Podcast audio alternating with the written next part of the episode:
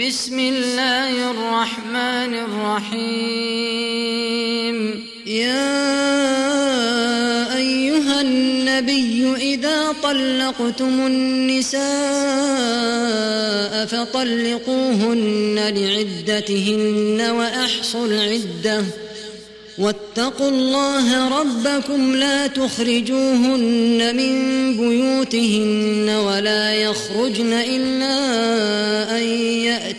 بفاحشة مبينة وتلك حدود الله ومن يتعد حدود الله فقد ظلم نفسه لا تدري لعل الله يحدث بعد ذلك أمرا فإذا بلغن أجلهن فأمسكوهن بمعروف أو فارقوهن بمعروف فارقوهن بمعروف وأشهدوا ذوي عدل منكم وأقيموا الشهادة لله. ذلكم يوعظ به من كان يؤمن بالله واليوم الآخر ۖ. ومن يتق الله يجعل له مخرجا ويرزقه من حيث لا يحتسب. ومن يتوكل على الله فهو حسبه. إن الله بالغ أمره. قد جعل الله لكل شيء قدرا. واللائي يئسن من المحيض من نسائكم إن ارتبتم فعدتهن ثلاثة أشهر فعدتهن ثلاثة أشهر واللائي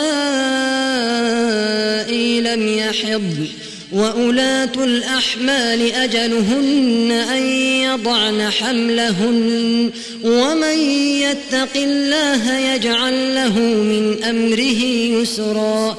ذلك أمر الله أنزله إليكم ومن يتق الله يكفر عنه سيئاته ويعظم له أجرا. أسكنوهن من حيث سكنتم من وجدكم ولا تضاروهن لتضيقوا عليهن. وإن كن أولات حمل فأنفقوا عليهن حتى يضعن حملهن. فإن أرضعن لكم فآتوهن أجورهن وأتمروا بينكم بمعروف وإن تعاسرتم فسترضع له أخرى لينفق ذو سعة من سعته ومن قدر عليه رزقه فلينفق مما آتاه الله لا يكلف الله نفسا إلا ما آتاها. سيجعل الله بعد عسر يسرا. وكأي من قرية عتت عن أمر ربها ورسله فحاسبناها حسابا فحاسبناها حسابا شديدا وعذبناها عذابا نكرا. فذاقت وبال أمرها وكان عاقبة أمرها خسرا. أعد الله لهم عذابا شديدا.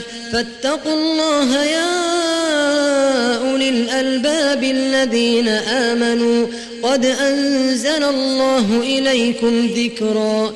رسولا يتلو عليكم آيات الله مبينات ليخرج الذين آمنوا وعملوا الصالحات ليخرج الذين آمنوا وعملوا الصالحات من الظلمات إلى النور.